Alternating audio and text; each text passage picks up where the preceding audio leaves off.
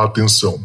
Este podcast pode conter representações de cenas que algumas pessoas podem achar perturbadoras e alarmantes. Os conteúdos aqui representados são responsabilidade de seus próprios autores. Para uma melhor experiência, os fones de ouvido são aconselháveis.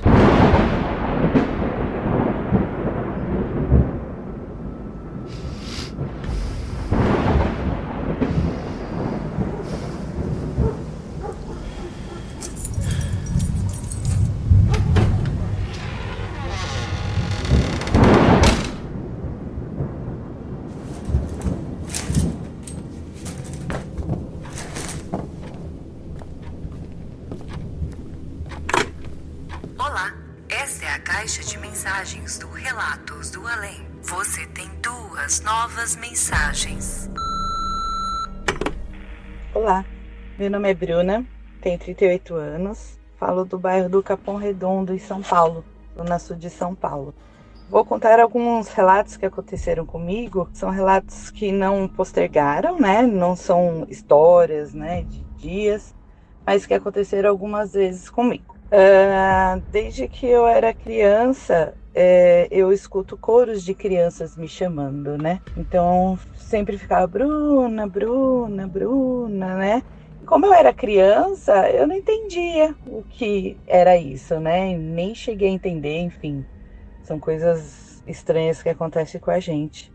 E depois de um tempo, deveria ter uns 15 anos, depois acho que a gente vai ficando mais velha, vai entendendo um pouco mais. Estava escovando o dente e aí começou esse coro de novo e aquele psiu, né? E eu já injuriada da vida, de saco cheio, falei: chega, para de me chamar, sabe? Parem de me chamar. E depois disso, nunca mais aconteceu assim, de eu ficar escutando é, crianças me chamando e tudo mais. E por volta de uns 7, de 7 a 10 anos, eu estava na rua da minha casa eu não lembro o que eu estava fazendo, provavelmente eu ia chamar algum amiguinho para brincar na rua, né? Era de dia.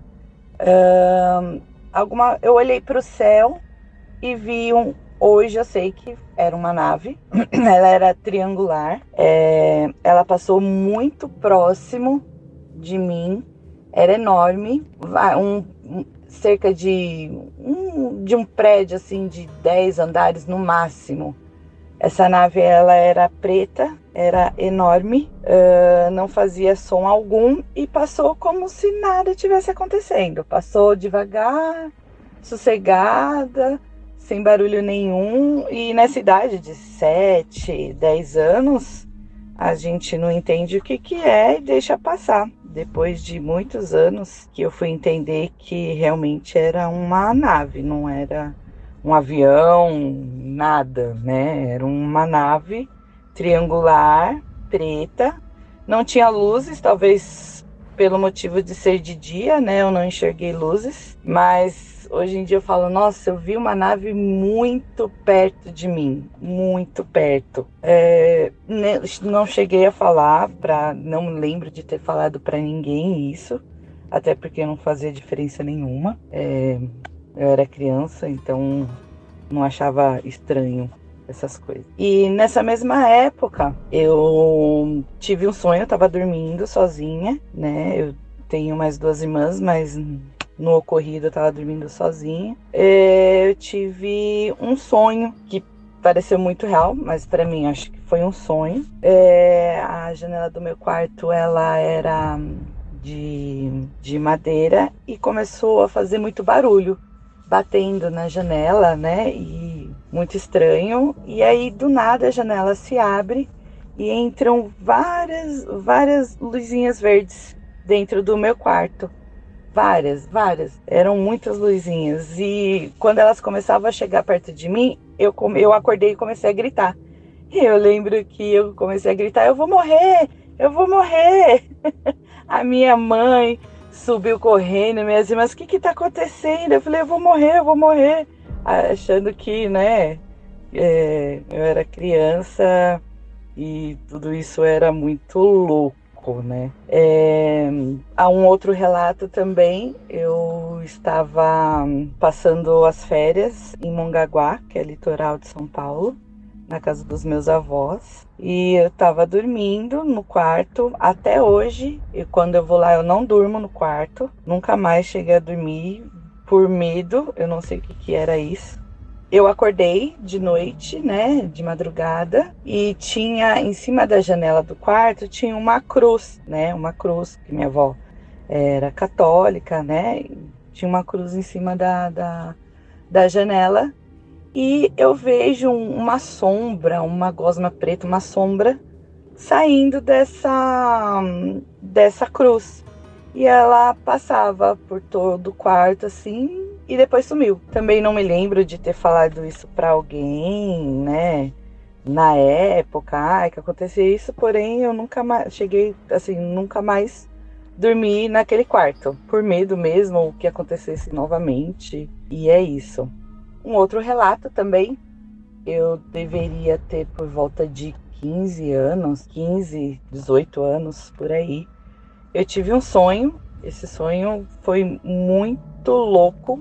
Onde eu moro, umas cinco, seis ruas para frente, tinha uma vendinha, né? E eu sempre ia lá e tudo mais. E nesse sonho, é, eu ia nessa vendinha, era de noite, e eu percebia que uma pessoa me seguia, né? Ela estava vestida normalmente, tava até, que eu me lembro, tinha, usava até um boné vermelho, né? Enfim, e essa, essa pessoa me seguia na vendinha. Eu achava estranho, mas não sentia medo. E aí é, eu entrava dentro dessa vendinha para comprar alguma coisa e essa pessoa me seguia. E eu achava estranho. Ela entrava junto comigo na. Entrava na vendinha, né? No mercadinho. E eu achava estranho. E eu percebia que ela sempre me olhava. Ela ficava me olhando, me encarando. Só que essa, essa pessoa eu não conseguia ver o rosto. Era escuro, eu não conseguia ver o rosto de jeito nenhum. E aí eu passava no caixa para pagar o que eu tinha comprado e essa pessoa atrás de mim, me seguindo, me encarando e tudo mais. Quando eu saí da, da dessa, desse mercadinho, dessa vendinha, essa, esse, essa pessoa, esse ser, parou na minha frente. Uh, eu tenho 1,70m, ela era um pouco mais baixa que eu, devia ter 1,60m, era um pouco mais baixa que eu, porque eu lembro que eu tentava olhar para o rosto dela, não conseguia ver o rosto, mas eu abaixava um pouco o meu rosto para ouvir o que ela estava falando para mim. Só que o que ela falou para mim não foi por voz, foi algo telepaticamente. Não tinha voz, nada, eu não via rosto, não tinha boca, nada. E ela parou na minha frente e falou: Nós não somos humanos, somos nós. Nisso, quando terminou, eu até me arrepio, nossa senhora. Nisso, quando ela terminou de, de passar essa informação para mim, eu acordei gritando. Acordei gritando, achei estranho. Minha mãe é, também eu, é, é, achou estranho, foi lá correndo na, no quarto para ver o que tinha acontecido, mas foi só um grito mesmo. Eu acho muito louco porque o mais assim diferente que que, a, que aconteceu assim é porque não tinha voz foi algo telepático, foi algo assim inexplicável. Eu não sei como eu entendi o que foi falado para mim, o que foi passado para mim, é, mas é isso. e nesse outro relato, eu devia ter uns, uns 13 anos. Na época, minha mãe tinha hum, síndrome do pânico e ela dormia muito na sala, né? Lá na sala assistindo TV e nesse dia eu decidi, falei assim, ah, vou dormir com a minha mãe. E a, o, o, sofá que nós tínhamos era aqueles mais antigos, né? Então era de madeira, tinha pé de madeira, tudo, e só as almofadas em cima do sofá. Então era um sofá de três lugares e mais duas poltronas. Eu devia ter uns 13 anos, eu não era tão grande. Eu juntei essas duas poltronas, né, uma de frente para outra, para mim deitar lá. E coloquei um edredom, um cobertor na época, não lembro o que era. E aí eu fiquei com a minha mãe de madrugada, eu sem sono, tava assistindo MTV, vendo trailers, né, vendo clipes, né, clipes de, de música e tudo mais. E minha mãe dormindo. uh, eu tinha uma cachorrinha que chamava Chiquita na época, também estava lá com a gente, dormindo na caminha dela lá na sala. E do nada eu comecei a ouvir assovios cantando, sabe? Assovios. E eu achei estranho. Aí continuou assovios. Aí eu baixei o, o, o áudio da, da televisão e continuou esses assovios. E aí eu vi que esses assovios vinham da, da cozinha. E aí eu achei estranho, comecei a ficar com medo. E eu comecei a chamar minha mãe. Minha mãe não acordava de jeito nenhum, eu chamando minha mãe. Não acordava. Nisso, como era uma poltrona, né? Eram duas poltronas que estavam juntas e o cobertor estava meio que caído no chão, eu senti alguma coisa passar por debaixo do, das poltronas que eu tava deitada. E nisso que passou, né, meio que puxou um pouco o, o cobertor. Falei, ah, é a Chiquita, né, minha cachorrinha. Aí vou pegar ela para ficar aqui comigo, que eu tava com medo, minha mãe não acordava, e eu não ia insistir em acordar ela, porque como ela tinha síndrome do pânico, eu queria que ela relaxasse, dormisse, né?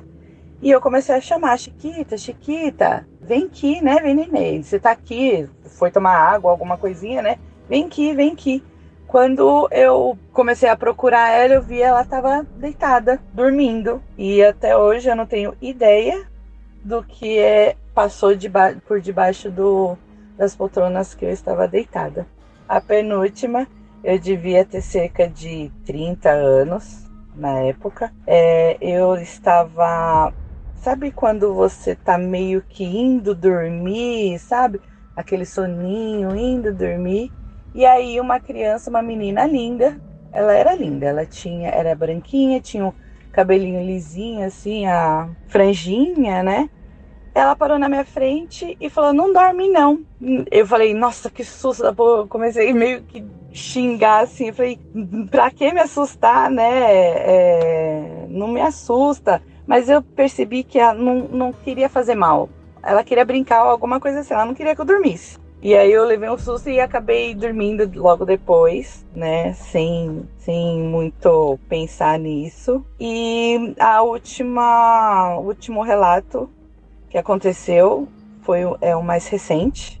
E eu acho que um dos mais doidos também. É, eu estava no meu quarto, meu quarto é uma suíte. Eu estava também nessa, nesse dia, eu devia ter uns. Hoje eu tenho 38 anos, quase 39, eu devia ter uns 35. É, nesse esquema também de quase indo dormir, né? Quase naquele pré pré sono.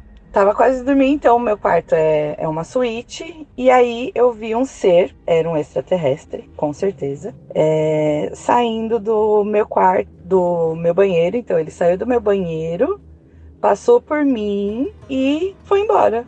Foi pro corredor, eu não levantei, é, porque não, não sei o que acontece, parece que é, é sonho, mas não é um sonho, a gente sente que é real mesmo mas meio que, ah não, foi sonho, que é inacreditável.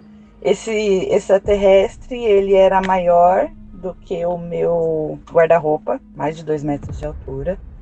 Eu sei que ele era cinza porque pela cabeça dele, né, ele tinha uma cabeça grande, a cabeça cinza, só que ele usava um macacão apertado, igual aquele pessoal de, de surf usa, né?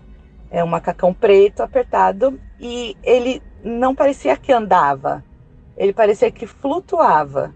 Então ele passou assim como se eu não estivesse ali, saiu do meu banheiro, flutuando, né? Não estava andando, porque quando a gente anda, a gente meio que balança o corpo, então ele não balançou o corpo.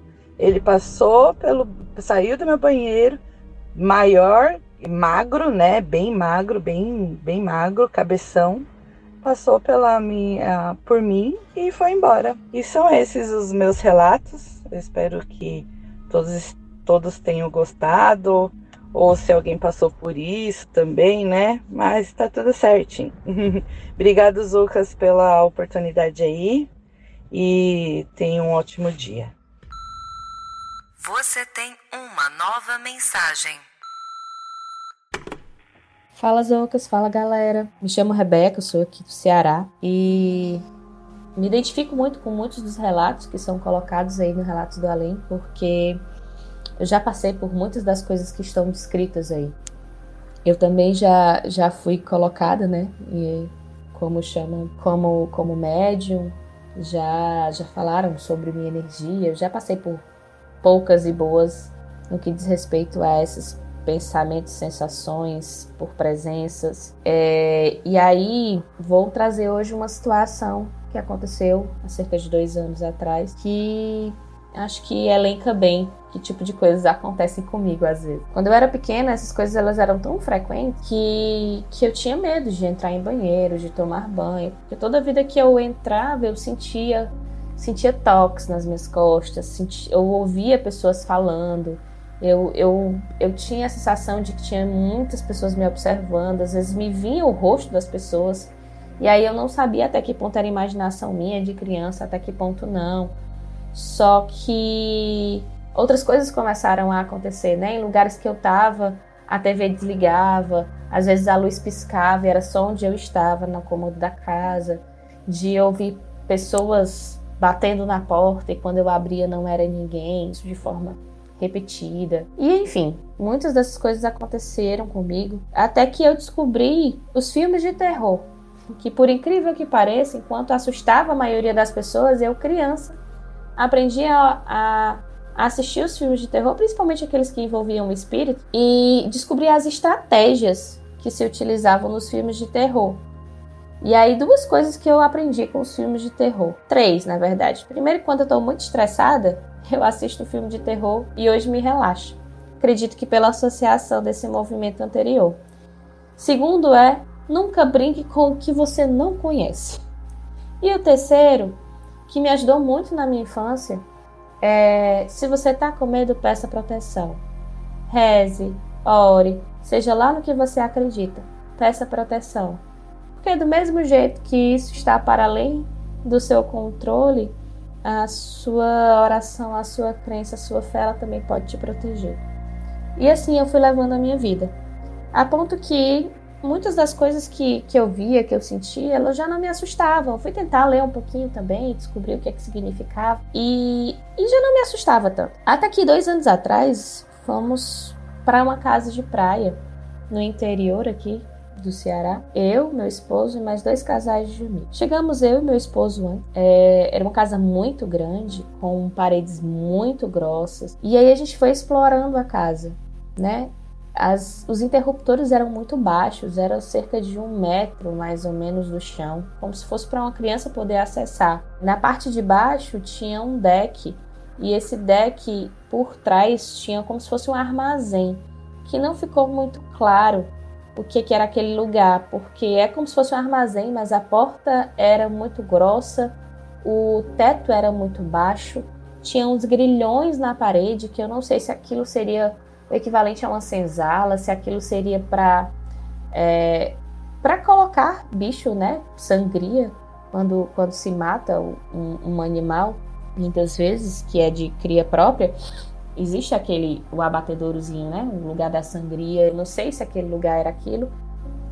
O que eu sei era que era muito estranho, era uma sensação de claustrofobia muito grande. Só tinha uma janela circular pequenininha e gradeada. Então a gente deu essa primeira volta na casa, achou tudo isso muito estranho. A minha sensação lá era uma sensação que não era boa, era uma sensação muito pesada, mas como eu já estava adaptada a sentir essas coisas e fazer minha oração e ficar bem, lá eu fiquei. Fomos escolher o quarto em que a gente ia ficar.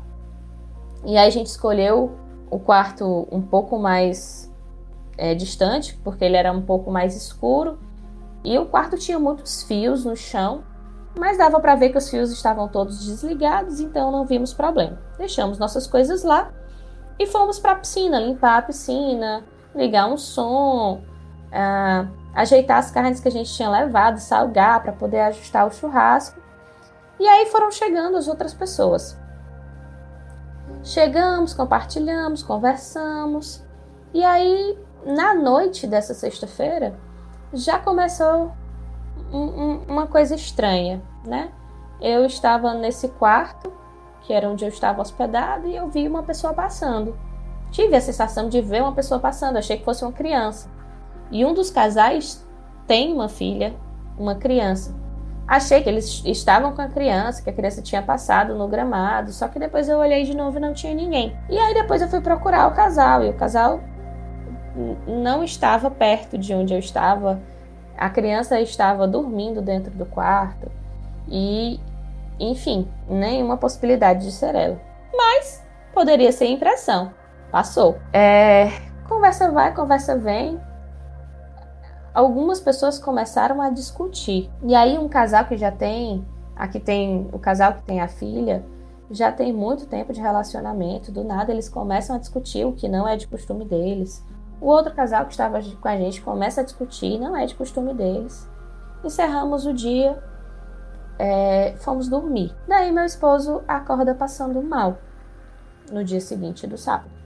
E aí, passando mal, passando mal, passando mal, ele estava tendo uma crise de ansiedade, aí saiu do quarto, tomou banho disse que ia tomar um banho de piscina.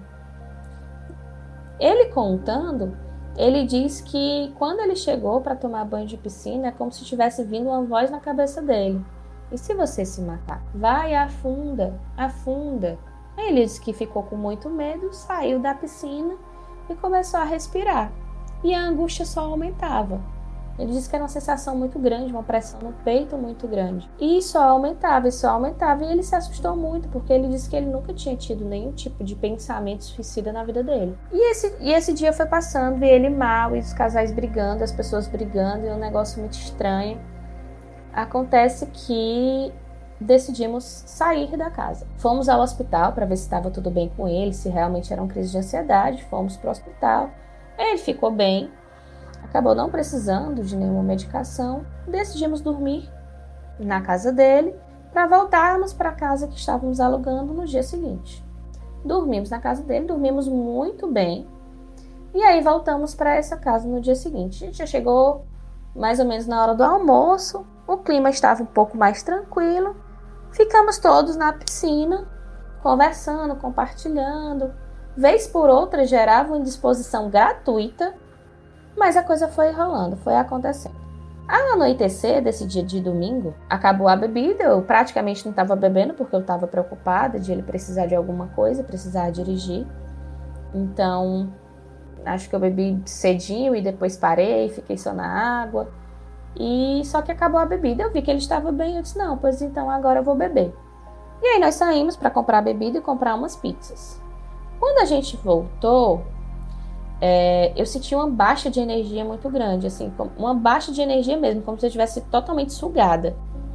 E aí me veio um negócio muito ruim, a sensação muito ruim. Eu disse, não, eu vou tomar banho. Aí ficaram ajeitando lá na, na sala, ficaram ajeitando as pizzas pra gente poder dividir, poder jantar. Eu disse, não, gente, eu vou só tomar um banho. No que eu fui tomar banho, aí eu comecei a sentir várias presenças. E aí eu comecei a rezar. Eu disse: não, isso não vai vir para mim, isso não vai vir para mim. Comecei a rezar, pedir proteção, pedir proteção. Vou sair desse quarto, vai ficar tudo bem. E rezando, e rezando, e rezando, e rezando, eu chego na sala. Tá todo mundo ao redor da sala, da mesa, comendo, conversando, e aí eu sento para comer. Na hora que eu sento para comer, que eu olho para frente, eu vejo uma mulher passando. Era uma mulher alta, magra, como se fosse aquelas governantas, sabe, de filme de de filme de terror mesmo, aquelas aquelas mulheres muito finas, com aquela roupa preta com o babado branco, com um coque para trás muito elegante, magra, muito muito vistosa. E eu olhei para a mulher, eu sabia que não era uma pessoa que estava ali com a gente, né? E aí eu olhei para a mulher, eu respirei, e aí ela olhava para mim e dizia: "Leve uma vela. Me siga e leve uma vela." Aí eu só perguntei, gente, aqui tem vela? Aí a moça que estava do meu lado, ela disse, é, eu também tô vendo. É para levar para o quarto das câmeras, né? Aí o quarto das câmeras. Aí na mesma hora eu me toquei, eu disse, os fios que estão no chão, é o quarto que eu tô. E aí me deu uma angústia. Quando eu fecho o olho para respirar, sentindo essa angústia, o esposo dessa menina dá um grito de se alguém pegou nas minhas costas. Eu senti alguém tocar nas minhas costas e aí todo mundo ficou um pouco assustado. No que ele disse isso, que eu olhei para trás, eu vi cerca de 12 homens. No, na sala maior que tinha de estar atrás da gente, todos em pé, olhando para essa mulher como se estivesse esperando alguma ordem. E, e esses homens eles estavam de prontidão, todos eles tinham mais ou menos entre, não sei, entre 25 e 45 anos, com aquelas roupas mais surradas de lavoura, como se fossem lavradores mesmo. E eles todos com energia muito pesada, como se estivesse esperando alguma ordem dela. E aí eu disse: vocês estão vendo isso? Vocês estão vendo esses homens? Eu estou vendo 12 homens, 14 homens, eu não lembro a quantidade agora. Se vocês estão vendo e todo mundo, não, a gente não está vendo, mas a energia ficou muito pesada. E aí, esse casal começou a, a orar, o outro casal ficou sem saber o que fazer, meu esposo ficou perdido e eu disse: o que, é que eu faço agora? Aí eu disse: não, já sei, vou procurar uma vela. Não tinha vela. E aí eu levantei eu disse: olha, não tem vela. Olhando para ela, eu disse: não tem vela, me desculpe, mas não tem como sair agora. Já tá tarde, já tá tudo fechado na cidade. A gente só conseguiu comprar essa pizza mesmo, mas já estava fechando, não tem vela. Eu posso usar o papelão como eu coloco, eu tinha óleos essenciais, enfim. Eu coloco uma essência aqui para ajudar, mas é com uma boa intenção, é o melhor que a gente pode fazer, eu tô dando o máximo que a gente pode fazer. E ela olhava para minha cara e tipo assim, testa. Aí ela me aí me veio de acender em dois lugares, no lugar onde ela estava falando e na sala onde eu estava vendo os homens, né, como se fossem duas oferendas. Só que eu não sabia se aquilo era certo, se aquilo não era, só que eu, eu me vi meio sem opção. O que, que eu vou fazer? Eu faço isso ou não faço isso? Não, se eu não fizer, eu acho que vai ser pior. Acho que ela vai entender como afronta. E aí eu tentava acender esse papelão e o papelão não acendia, não acendia, não acendia, não acendia. Eu toquei quase uma caixa de fósforo e o bicho não acendia. E eu disse, vale agora, o que, que eu vou fazer?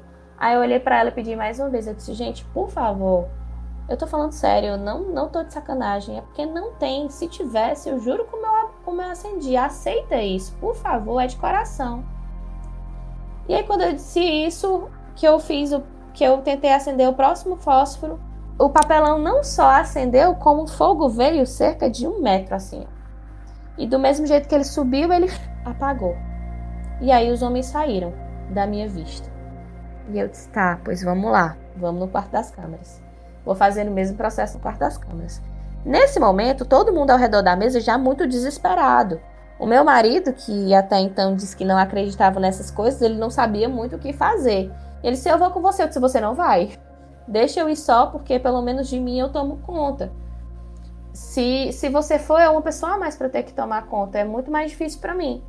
E aí eu entendi pela primeira vez por que, que as pessoas se separam nos filmes de terror. Mas, mas, mas foi muito instintivo. Eu disse, não, deixa eu ir, eu dou conta. E aí eu fui, e da mesma forma eu fiz. Eu cheguei lá, já o mesmo fósforo, com o mesmo papelão, com a mesma essência, eu acendi no quarto e veio uma labaredazinha pequenininha, como se fosse realmente de uma vela. E aí veio e apagou. E aí eu voltei para a sala, sugeriram que a gente fizesse uma oração. A gente fez essa oração. Quando a gente terminou essa oração, o mesmo, a mesma pessoa que sentiu a mão nas costas foi na cozinha. E aí ele deu um grito quando ele chegou na cozinha. Ele disse: Eu vi, eu vi, tem uma criança, um anão. Eu não sei se é uma criança ou um anão. Eu sei que ele estava sentado no balcão, olhou para mim, começou a rir e saiu correndo. Vocês não viram ele passar aqui, não? E a gente não, não passou ninguém aqui, não. E se ele passou, Gente, eu nunca tinha visto, eu já tinha sentido, já tinha ouvido, mas eu nunca tinha visto nada parecido. E aí, de repente, fez sentido as tomadas serem todas baixas, porque a gente nunca tinha parado para pensar sobre isso. E aí as coisas foram, depois disso, elas acalmaram. E a gente voltou a brincar, a conversar. O tempo foi passando, as coisas foram acalmando. E aí, é, em um dado momento, estávamos todos ao redor de, de uma. Era uma sacadinha que tinha lá ao lado dessa sala onde a gente estava. E aí, eu deitada numa rede, esse, esse colega sentado tomando vinho, ele do nada levanta. E ele disse: Gente, eu tô sentindo de novo, vamos rezar? E aí as pessoas já disseram: Não, mas você tá bebendo, isso é, isso é álcool e tudo mais. Ele disse: Não é, vamos rezar. No que ele disse: Vamos rezar, a imagem da mulher me veio à mente. Só que ela como se fosse com aqueles camisolões brancos, ela com o cabelo solto, como se estivesse pronta para dormir, sentada numa cama e vomitando muito. E aí começou a me faltar ar. E quanto mais eu tentava respirar, mais eu via essa mulher vomitando. E ela dizendo: Você vai sentir o que eu senti, você vai sentir o que eu senti, é você que vai sentir o que eu senti. E eu tossia, eu tossia, eu tossia, tossia, tossia, e me faltava ar, desesperada, desesperada, tossindo, tossindo, tossindo. E aí meu esposo disse: Não, aqui não tem nada, respira que passa. Na hora que ele disse: Não tem nada, a luz lá da sala onde eu vi os homens papoca. Exatamente no mesmo momento em que ele cala a boca. Ele disse: Não, não vou ficar aqui não. Se desesperou, não vou ficar aqui não. Vou pegar todas as minhas coisas. E aí é, eu fui conseguindo acalmar, mas a minha sensação era tipo: se eu sair daqui vai ser pior. E aí eu fiquei num, num, numa encruzilhada muito grande, porque ele disse: Eu vou embora. E se você não quiser ir, você fica aí. Porque ele realmente entrou em parafuso. Ele se desesperou. E eu respirava. Eu disse: Mas se a gente for, pode ser que aconteça alguma coisa. E eu disse: Não, mas eu vou confiar. Eu vou rezar. Eu vou. E eu chorando, desesperada, porque eu sentia que eu tava totalmente sem sem tato para nada. E aí a gente entrou no carro e saiu. E aí eu senti realmente aquele peso me acompanhando, tanto que até metade do caminho, conforme a gente ia passando, as luzes piscavam, assim que o carro passava, as luzes estabilizavam. Elas piscavam na nossa frente, quando o carro passava, estabilizava. E assim foi até quase chegar em Fortaleza. Quando a gente chegou em Fortaleza, tudo parou, estabilizou e a gente não sentiu mais nada disso. Conversamos sobre isso, rimos e tal, e até então ainda ficou um pouco da incógnita entre eles se era alguma coisa que tinha acontecido, se não, se era da bebida, se não. Só que eu praticamente não tinha bebido, eu tenho certeza que eu estava sóbria. E a menina que viu a moça também, ela estava sóbria. Mas ficou a confusão, ficou o relato. É isso, essa é uma das muitas histórias que aconteceram comigo e espero que vocês gostem. Qualquer coisa posso mandar outras depois. Abraços, gente. Até a próxima.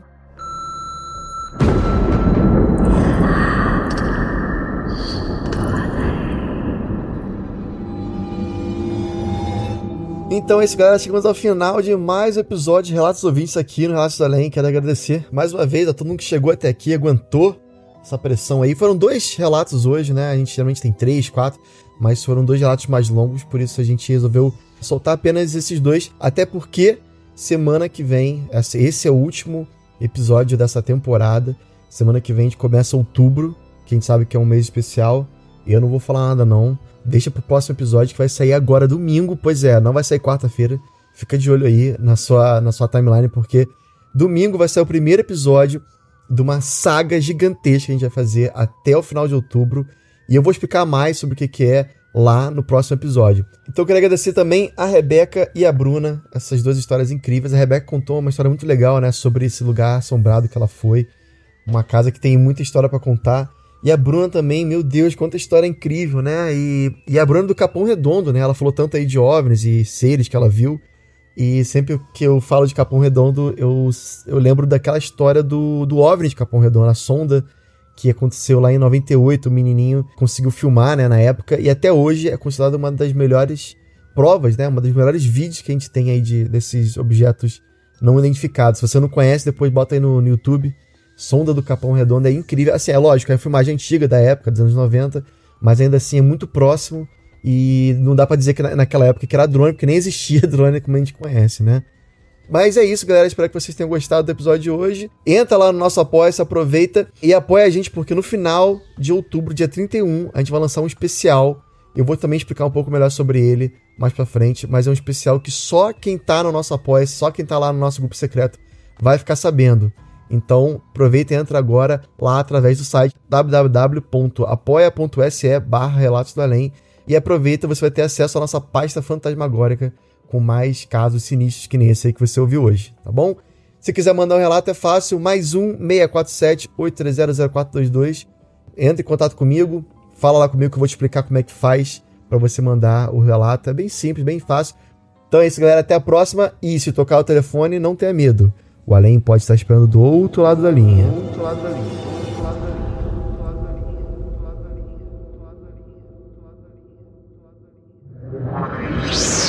Esse podcast foi uma produção Uncoded. Acesse uncodedprod.com para saber mais.